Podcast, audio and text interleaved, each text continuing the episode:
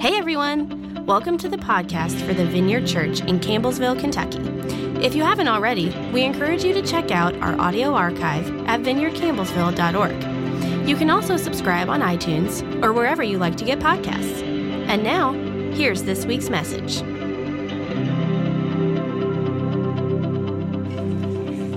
TikTok.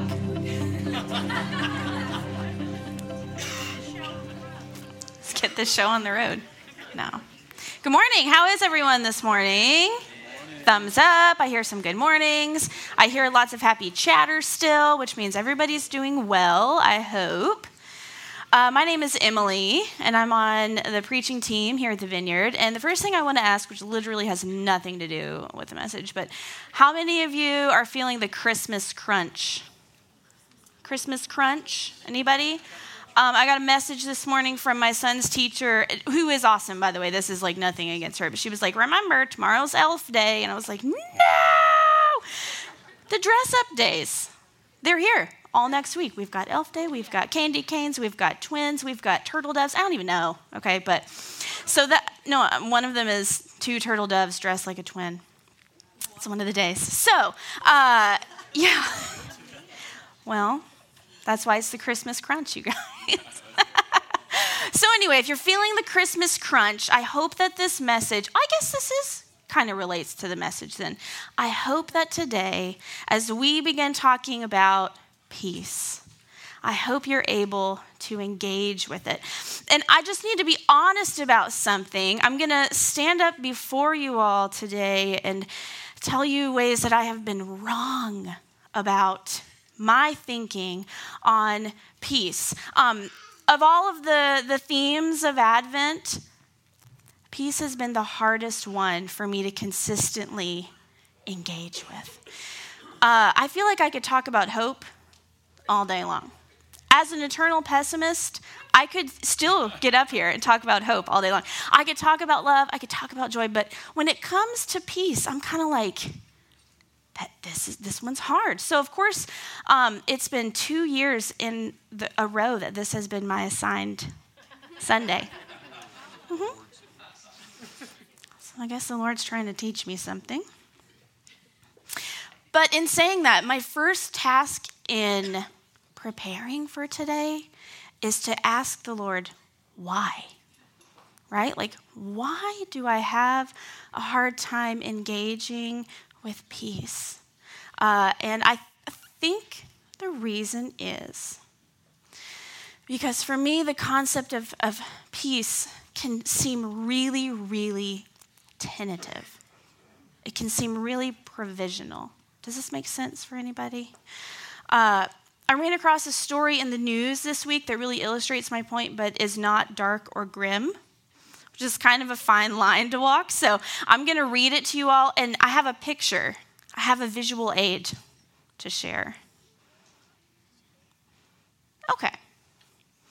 We're focusing on the thing behind the big plant. This little, what does that look like to anybody?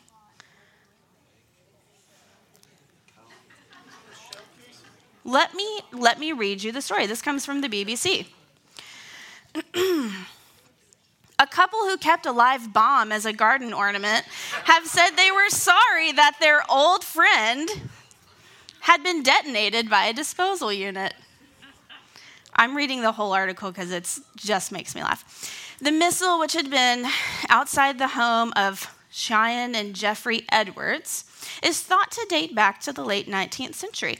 The couple from Milford Haven, Pembrokeshire, which love it, uh, had thought it was a quote, dummy bomb. What is that? With no charge. Miss Edwards said she used to bang her trowel on the bomb to remove dirt after gardening. on Wednesday, guys, this happened this week. On Wednesday, a police officer informed the couple he had spotted the bomb and would need to alert the Ministry of Defense. Can you imagine being their neighbor? An hour later, the officer told the couple the bomb squad would arrive the next day. Jeffrey Edwards, age 77, said, We didn't sleep a wink all night. it knocked us for six. Now, I had to look that up. and that is a cricket term. So, anybody in here play cricket? Didn't think so. Okay. It knocked us for six. I told the bomb disposal unit, we're not leaving the house, we're staying here. If it goes up, we're going up with it. the bomb was transported. Now, first of all, just like insert yourself into this narrative as their neighbor. If a bomb disposal truck pulls up in my neighbor's driveway, I'm to finally have some outdoor chores that I am to get around to doing. I'm to be like, what's going on? I, okay, uh, the bomb was transported to a disused quarry in Wayland's Castle because over there they just have castles enough that some of them are disused quarries, I guess, buried with five tons of sand and detonated after tests showed that it was live, with a small amount of charge still left. Edwards, who had lived in the street since he was three years old, added, This is my favorite part. It was an old friend. I'm so sorry that the poor old thing was blown to pieces.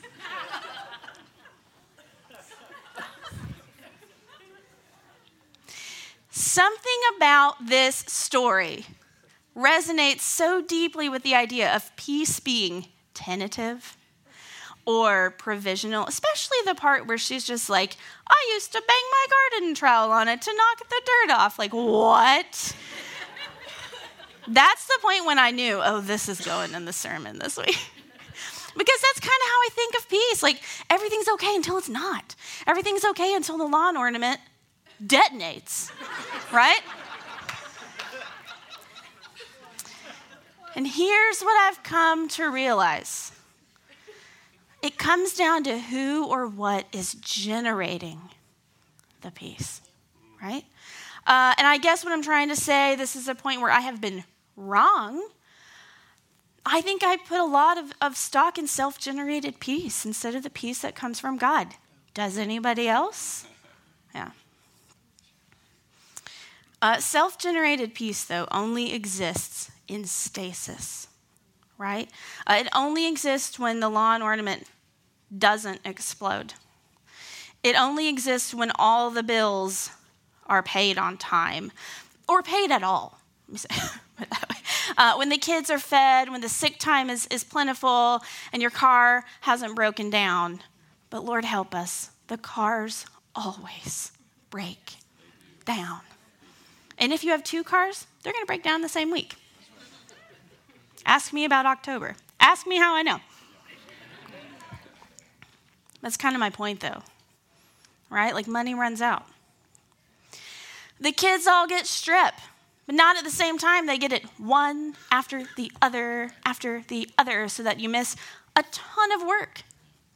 Uh, deadlines are missed, your boss is a jerk, your dog dies. What? In this world, you will have what? Trouble.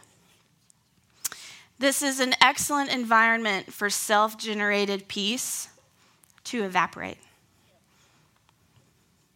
For an innocent lawn ornament to turn out to be a live bomb. So, the good news I have for the room this morning is this is not the peace that we are talking about when it comes to Advent. And that is very, very good news. Today I want to talk about the word shalom. You can put it up on the screen. there it is. Understanding peace through the lens of shalom is like going from watching TV in black and white to Technicolor. I think. I wouldn't know. Hey, that was an old joke.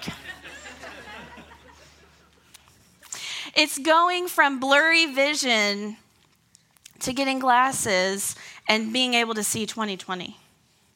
Again, I wouldn't know because I have perfect vision. Uh, it's like it's like seeing a beautiful landscape on Instagram, but then going and seeing it in person. Right? It's different. So I have a quote for you guys. This is an article that I read. You can go ahead and pull it up. Um, this was like a smart person article that I got from my seminary's library. So, what you're going to need to do is take a picture, because I had to read it a few times, being an average intelligence person. Um, I had to read it a few times and then come back to it, but I'm going to read it. I'm going to read it for us today. The word shalom is too big for anything in the English language. In contrast to our own use of the word peace, which might mean absence of war or some kind of inner tranquility, the biblical term is an enormously expansive and comprehensive word. Wholeness might be the best one to one synonym, but even that is terribly inadequate. The word has to do with the totality of things and the relationship of all things within that totality. That's the line that I had to be like, what? Huh? Uh, with the harmony of all things, human and otherwise, in God's creation, the harmony of relationships, the coming together in gentleness of that which shares participation in the creation of Yahweh. And then later in the article, they wrote this Shalom has to do with the well being and prosperity of the most fully blossomed possibility for all that we are. Ooh, that's good, right? Whoever wrote that really using their noodle. Way to go.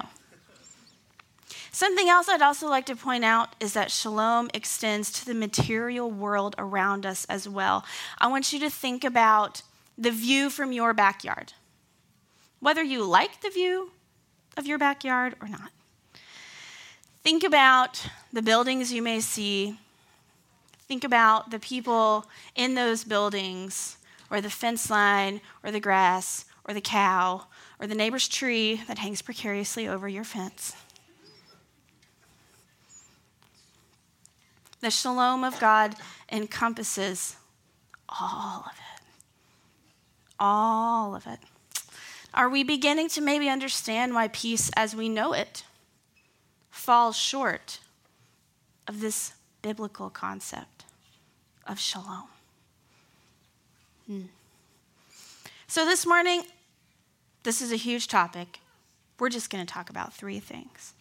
Three is what I feel like I can handle, and what I feel like you can handle. All right, the first shalom is not achieved.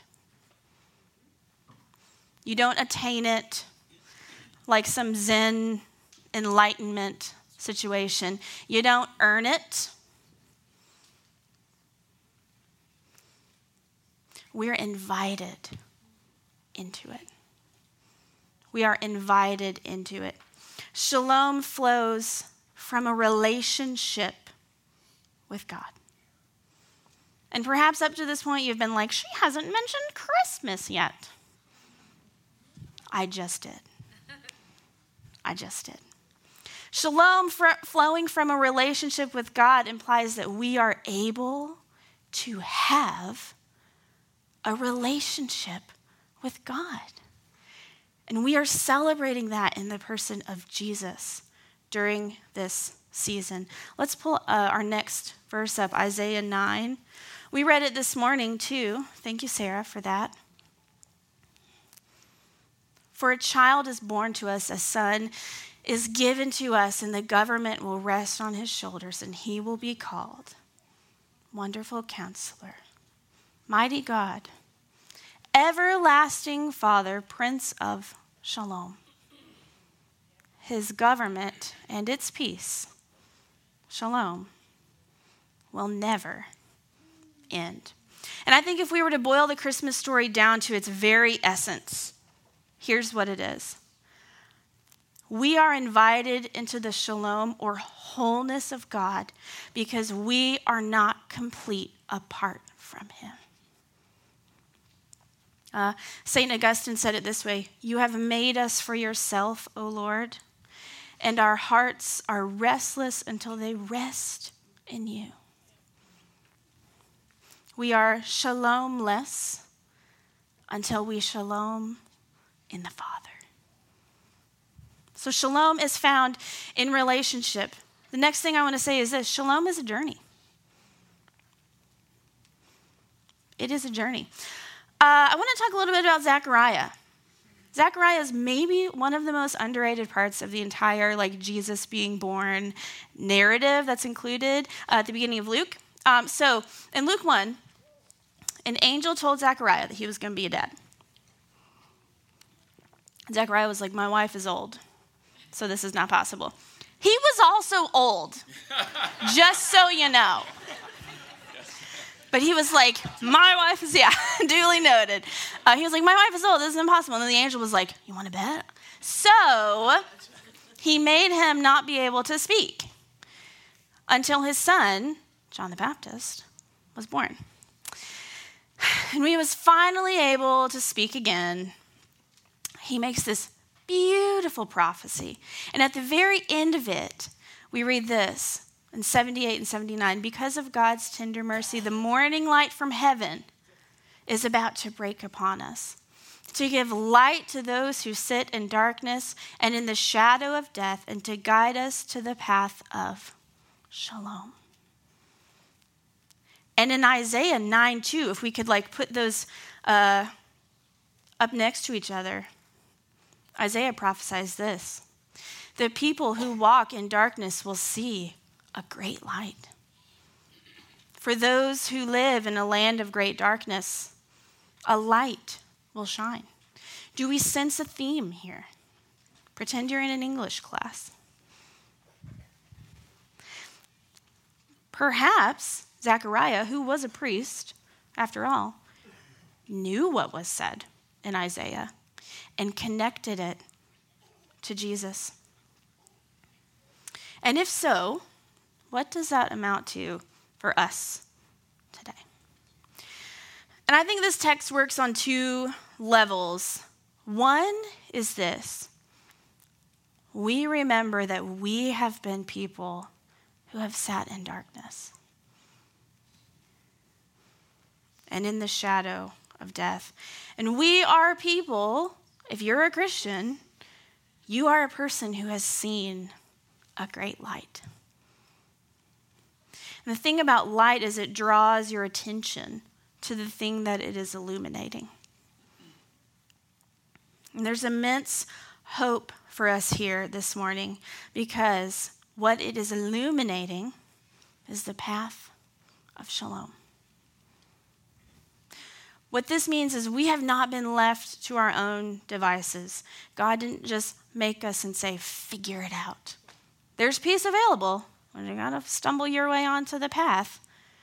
That is not how it works for us. There is a light, we have seen it, and we know how to follow it. The second is this. I got to thinking about this this week. You know, Paul, Paul in Ephesians, uh, he tells them, you know, you were once in darkness, but now you're in God's light. So live as children of the light. Um, and kids really carry their parents with them wherever they go. Like my mom and I, I'm thir- almost 38 um, next week. Uh, my mom and I can like walk into a store even now, and people are like, "Whoa, you guys are obviously mother and daughter." You know, we just we just look alike. How many of you have looked back on like your own like baby pictures and been like, "Oh, my kids do look like me"? Or you've been like, oh, my kids look exactly not like me. they look like my partner instead. Uh, yeah, kids carry their parents with them wherever they go. And if we carry our parents with us, our spiritual lives are the same. They are the same also. Um, I think we all realize that there are still dark places in the world. Can we agree on that? There are still people sitting in darkness. And yes, this includes people half a world away, but it also includes Taylor County and Green County and Campbellsville and the university and the schools or insert wherever you work or whoever your kids play ball with or on I think a great question to ask ourselves during this Advent season is how we can be practitioners of shalom by shining light toward the path of peace into other people's darkness. Here's what I want to say about this, though, because this is very, very important, but it, become, it comes with an implication. And the implication is that we need to acknowledge other people's darkness. And we don't like to talk about that at Christmas time. We're going to talk about happy stories. We're ringing the bell. There's warm fuzzies. And there's hot cocoa and caroling, and everybody's happy and provided for. But the truth is that much of our adventing is done by first confronting darkness. Now, that doesn't sound very peaceful to me.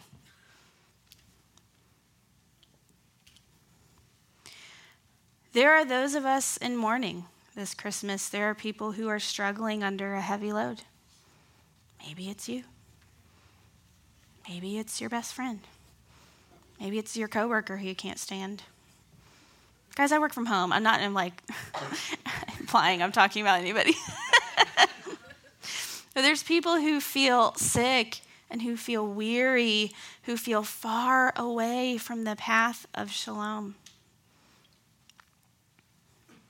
They feel far away. Like if you were to talk to them, like, God wants you to experience wholeness, they would be like, get out of here.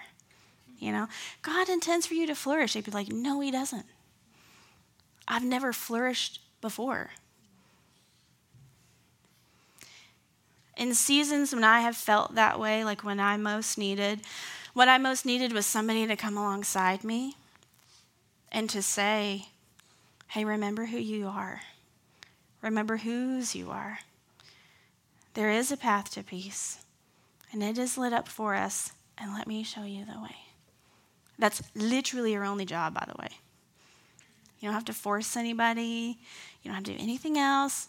We're very low key in this. There is a path to peace, it's lit by the Lord. Let me show you the way. Last, uh, we strive for shalom. You guys know those moving walkways at the airport? Okay. They're fun, right? Uh, if you're not in a hurry at all, I feel like you should walk next to it. Don't even get on it. If you're if you would like to get to your gate, but you're not like super late, you get on it, right? And it just whoosh, to your destination. But then there's always the person behind you, like, I gotta get to my gate, you know, home aloneing through the airport. Well, that's the image of shalom that I do not want you to have. It is not the moving walkway to the sky that just peacefully takes you where you're going to end up. Kind of want to end on, on a future facing thought on shalom, and it comes to us out of 2 Peter. I actually spoke on this last time I was up here too. 2 Peter 3:14 Therefore, beloved, while you are waiting for these things, and the things um, that are being implied here, waiting for Jesus to return, which is what Advent is all about, strive to be found by Him at peace, without spot or blemish. And the contrast that really stands out to me is that of striving to be found at peace. Does that seem a little eh, to people? Striving is like making not just a little effort, but like a great effort, right? There's struggle involved. Uh, and if you're striving for something, you're not just going to do it for a day. You're not just going to do it for a month. If you're really striving for something, it's going to be for like years, like a long time. Here's what I want to say about this Shalom isn't just for when you die. It's not just the, the peace and harmony that we will find, uh, you know, finally being united with Jesus in the afterlife. It is for right now. right now. In our waiting and in our anticipation, but I fully believe that we have to work for it. We have to strive in our waiting. And we've got to both acknowledge the realities of the world, so the troubles that we face that seem like they could upend shalom at any time. You've got wars, rumors of wars. Your neighbor has a bomb as a lawn ornament, etc. But also acknowledge that the one who invites us into his peace and lights the path toward it has the final say, and he is the Logos the Word of God in flesh and bone. So, the beautiful and brilliant thing about shalom is that it's always been about God coming to us first. We read it all through the Old Testament, all through the Gospels. We see it in the life of the early church and on through the centuries into this present moment. Um, but here's what's really important for us to remember is that it is already, and it is not yet. It's about God coming to us first, but it's also about God coming to us again. And that's the season we're in right now. See, we're waiting for the day that shalom is established fully and completely in the earth, including your backyard. The day that God comes back to us, but our waiting is not passive. It's okay to struggle and strive and to work for it. What did God do in the garden when he when Adam and Eve were created? He said, "Tend it, right? Work for it." He gave them a job. And we have work as well. And it is the work of shalom. So, band, you guys can come back up. Thanks again for stopping by the podcast of the Vineyard Church in Campbellsville, Kentucky. If you'd like to keep up with what's happening at the Vineyard, you can follow us on social media. Until next time.